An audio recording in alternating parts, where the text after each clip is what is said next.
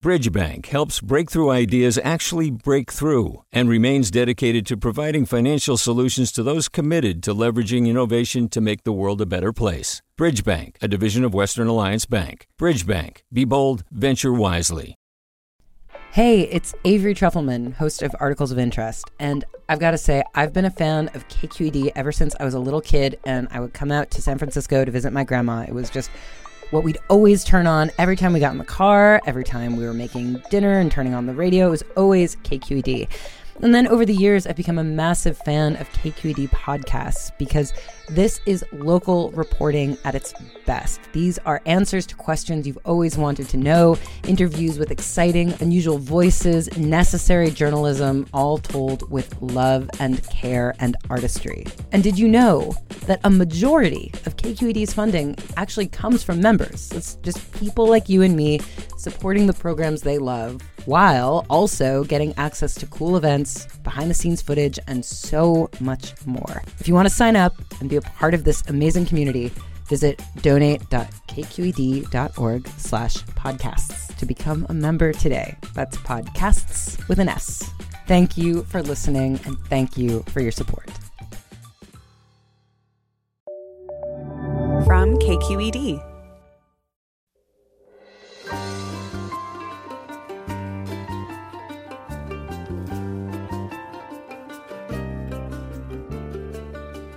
From KQED in San Francisco, I'm Mina Kim. Coming up on Forum, we get an update on the oil spill affecting Orange County's beaches. Cleanup and wildlife rescue efforts continue, and Governor Newsom declared a state of emergency last night over the spill. Then, next week marks 30 years since Anita Hill testified before a Senate Judiciary Committee during Clarence Thomas's Supreme Court confirmation hearing, describing the sexual harassment she endured. I felt that I had to tell the truth. I could not keep silent. Hill joins us to reflect on that experience and to talk about her new book, Believing Our 30 Year Journey to End Gender Violence. Join us.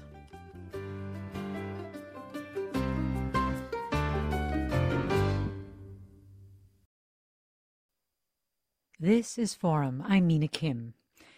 An oil pipeline leak first reported Saturday is now estimated to have spilled 144,000 gallons of crude oil into the ocean, up from 126,000.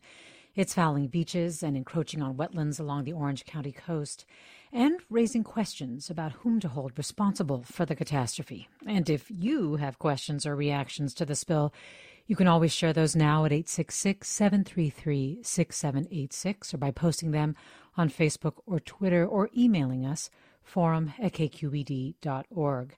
Joining me is Jacob Margolis, a science reporter for KPCC and LAist. Jacob Margolis, thanks so much for coming back on Forum. Yeah, thank you for having me. Also with us is Deborah Sivas, professor of environmental law and director of the Environmental Law Clinic at Stanford University. Deborah Sivas, glad to have you as well. Thank you. Glad to be here. So, Jacob, I'll start with you. What can you tell us about the status of cleanup efforts and the latest impacts on wildlife?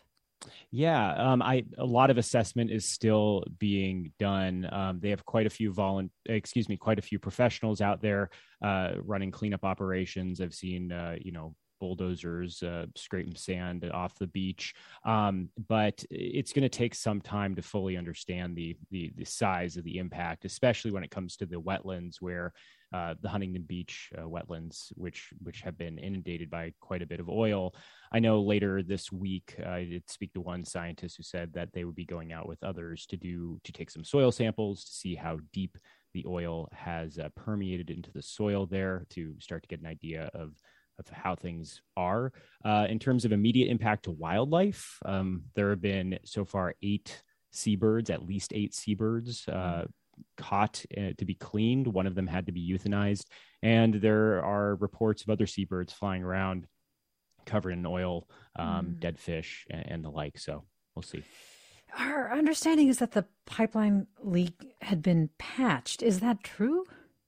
Uh, my my understanding is that um, they were able to stem the flow of oil, according to Amplify Energy, which spoke yesterday at a press conference. Um, but from uh, the last update that we heard, uh, they were still trying to figure out what exactly happened. We're sending divers down, and uh, uh, they said as of yesterday that it was no longer leaking. I see. Have we learned anything more about what could have caused this leak? There was speculation yesterday during the press conference that it could have been the anchor of a ship. However, uh, I, I, think that we really should hold on and uh, it, it, there there are state and federal investigations that are going to go on around this, and um, you know it's going to take a bit of time before we know exactly exactly what happened. Well, Deborah Sivas, you've studied past oil spills. What happens now? What is sort of the typical process as government agencies and communities try to get more information about what caused this? Yeah, well, of course, the first order of business is to stop the flow, and it sounds like that may have happened, and then to to really work on you know constraining the spill and dealing with wildlife that's most immediate at risk. Longer term, as um, as Jacob said, there'll be investigations by both state and federal agencies. Both have jurisdiction here, um, looking into the causes of this, and ultimately, uh, probably holding Amplify uh, liable for damages, both damages to wildlife, the cost of cleanup, and potentially civil penalties as well. This will even be if, as Jacob Margolis said, it's rumored that maybe a ship's anchor caused it, uh, that the oil company would hold accountability, or how might that accountability be allocated differently? Yeah, well, so this certainly the pipeline. So Amplify owns that platform as well as the pipeline that takes the oil to shore, and so certainly they're on the hook under both state and federal law. Um, you know, if the if it's determined that there was a, a ship anchor or some other interaction that led to the rupture, that entity, if they know who who the ship owner is and which ship it was, um, would be pulled into that litigation as well. Um, but as a first order, as the pipeline owner and operator, Amplify is really on the hook here. And to, mm. to the extent they can get money out of others, they will certainly try to do that. I was surprised to learn that Amplify's subsidiary, it sounds like, had been cited like 125 times for safety and environmental violations since the 80s. When a company has hundreds of noncompliance violations and fines, are there any additional steps that regulators should be taking to better address that? Well, certainly, if that's true, the regulators should be having uh, increased focus on the facility and its uh, the you know the status of its infrastructure.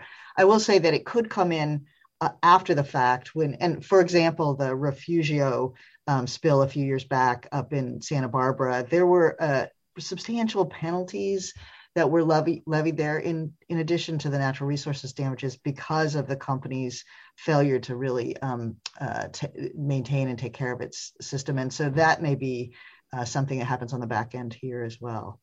We're talking with Professor Deborah Sivas, Professor of Environmental Law and Director of the Environmental Law Clinic at Stanford University, and getting an update from Jacob Margolis of KPCC on the Huntington Beach oil spill that's also affected beaches all the way down to Newport Beach and so on. And you can join the conversation.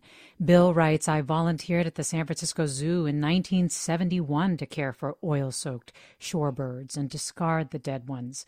It was a sad picture. Won't these coastal oil disasters continue as long as we rely on primitive fossil fuels? It's a big question, but wanted to get your thoughts, Deborah Sivas, on what Bill is asking. Sure. Uh, you know, it, it is an inherently risky business, putting aside climate impacts, um, even just direct ecosystem impacts. You know, one of the problems is, and of course, there is no new drilling happening either in state waters, which is the first three miles out from the shoreline, or in federal waters right now. No new drilling, but we do have these old leases and old permits, and that's that's what Amplify is operating under leases and permits that were given out in the 1980s. And you know they they have legal rights to go forward so it gets much more challenging to try to uh, phase out those activities. Right. Well, Jackie writes every couple of years, either an oil refinery, oil pipeline, or oil platform spills or leaks. Much is said by politicians about strengthening laws and regulations. However, it all happens again with no real consequences to the companies.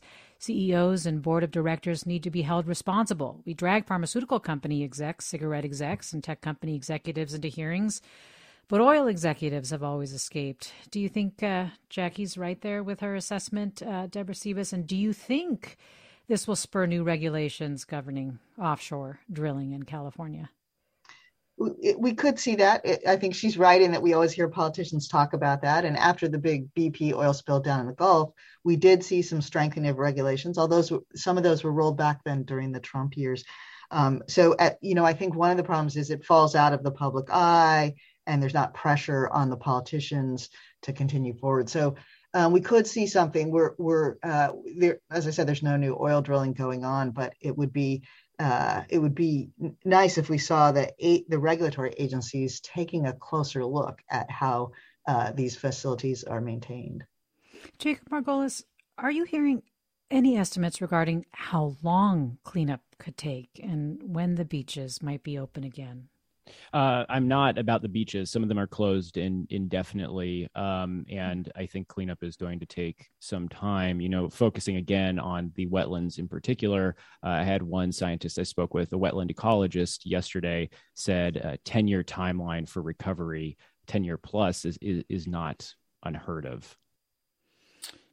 As Jacob mentions the wetlands, Deborah Sivas, can you help us put this spill in context? It's smaller than you know, deep water, of course, but are its impacts on something as delicate and important as a wetland and, and other sort of coastal regional areas that are are sensitive? Is that of particular concern? Yes, absolutely, and and it's it's really unfortunate it happened where it did because that wetlands is an important coastal wetlands. We have very few of them left, right? And and we, we can talk about how many birds get oiled and and and how many survive, right? But but it's a whole different level of impact on um, disrupting that ecosystem. And I, and I think that's right. And I think, you know, another spill that actually didn't hit a wetlands directly like that was the Refugio spill, about the same size. It took many years. Uh, and it's it's maybe not even the case that the ecosystem is back to full functioning now. So that it's particularly unfortunate that it's hitting that wetlands because there's so few of them left. Well, let me go to Elaine in San Mateo. Hi, Elaine. Oh, hi. Um, I, I am. Um, I just wanted to mention that putting a price on carbon-based energy would be the single most effective way to stop climate change, and it would also be a way to stop offshore drilling because it would make carbon-based energy more expensive than relative to green energy. And I just wanted to hear comments about that. Sure, Deborah Sivas, your thoughts? Yeah, I think that's absolutely true. You know, and it, we're having a hard time politically moving towards putting a uh, a cost on carbon, but certainly it would drive up the cost of offshore. It's not that cheap to do offshore oil drilling, so it would drive that up. Could um, substantially shorten the lifetime of those platforms out there. What is the status of, of Feinstein's West Coast Protection Act, Deborah Sivas, that would permanently ban oil and gas drilling in federal waters off California? Yeah, I think that's a that that is an effort that might um, get increased attention given this spill, right? And that's partly it's been it it has not been drilling has not been allowed along the coast for um, several decades now, but it's always being threatened. The industry yeah. is interested in it, and certain administrations are interested in it. So this may be a, a spur to get that Feinstein legislation moving again. Well, Jacob Margot, let's just leave us with a better understanding of just how important these beaches are to the communities there, the state, really. Oh, I mean, critical to, as you know, up there, California life, absolutely. And then from an ecological perspective, uh, you know, uh, Deborah mentioned we've lost some 90% of our wetlands over the past century. And there turns out they're actually really important ecological areas. And so to see that happen to a wetland that was meticulously repaired, restored from dirt, uh, actually from the 1980s onward, um, is really sad. And I think that uh, Californians um, seem to be pretty pretty against oil spills and their their environments being destroyed uh, along the coast when accidents like this happen. So I'm interested to see what kind of legislation moves forward as well. Well, Jacob Margolis, really appreciate having you on and giving us this update. I know you're following this story closely. Thanks, Jacob. Thank you. Jacob Margolis, science reporter for KPCC and LAist. Deborah Sivas also really appreciated having your analysis as well. And I'm sure you'll be following this too. Deborah Sivas, thank you. I will. Thank you very much. Deborah Sivas, professor of environmental law and director of the Environmental Law Clinic at Stanford.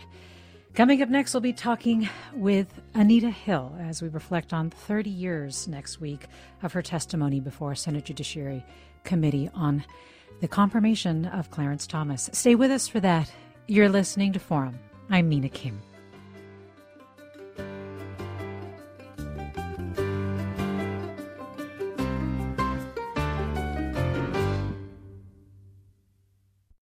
Support for Forum comes from San Francisco Opera. Set 10 years after a school shooting, the critically acclaimed opera Innocence takes us into a complex emotional journey where our understanding of innocence and guilt is constantly upended. Kaija Saariaho's ethereal score collapses the past into the present as a community of survivors grapple with how to move forward. Don't miss the highly anticipated American premiere of Innocence, June 1st through 21st. Learn more at sfopera.com. We've all got those parts of our house where the internet just won't go. Well, if you had wall to wall Wi Fi from Xfinity, you could worry less about dead spots. Because with wall to wall Wi Fi from Xfinity, you get fast speeds, reliable connection in every room, and power for all of your devices, even when everyone's online. That's wall to wall Wi Fi only with Xfinity. Restrictions apply, not available in all areas, actual speeds vary all over the country. We need to improve reading in Wisconsin. Schools are changing the way they teach reading. I'm calling for a renewed focus on literacy. We have gotten this wrong in New York and all across the nation. And it's happening because of a podcast. I think your podcast has changed my life. And I'm going to share this podcast with everyone I meet. Sold a Story investigates how teaching kids to read went wrong. New episodes of Sold a Story are available now.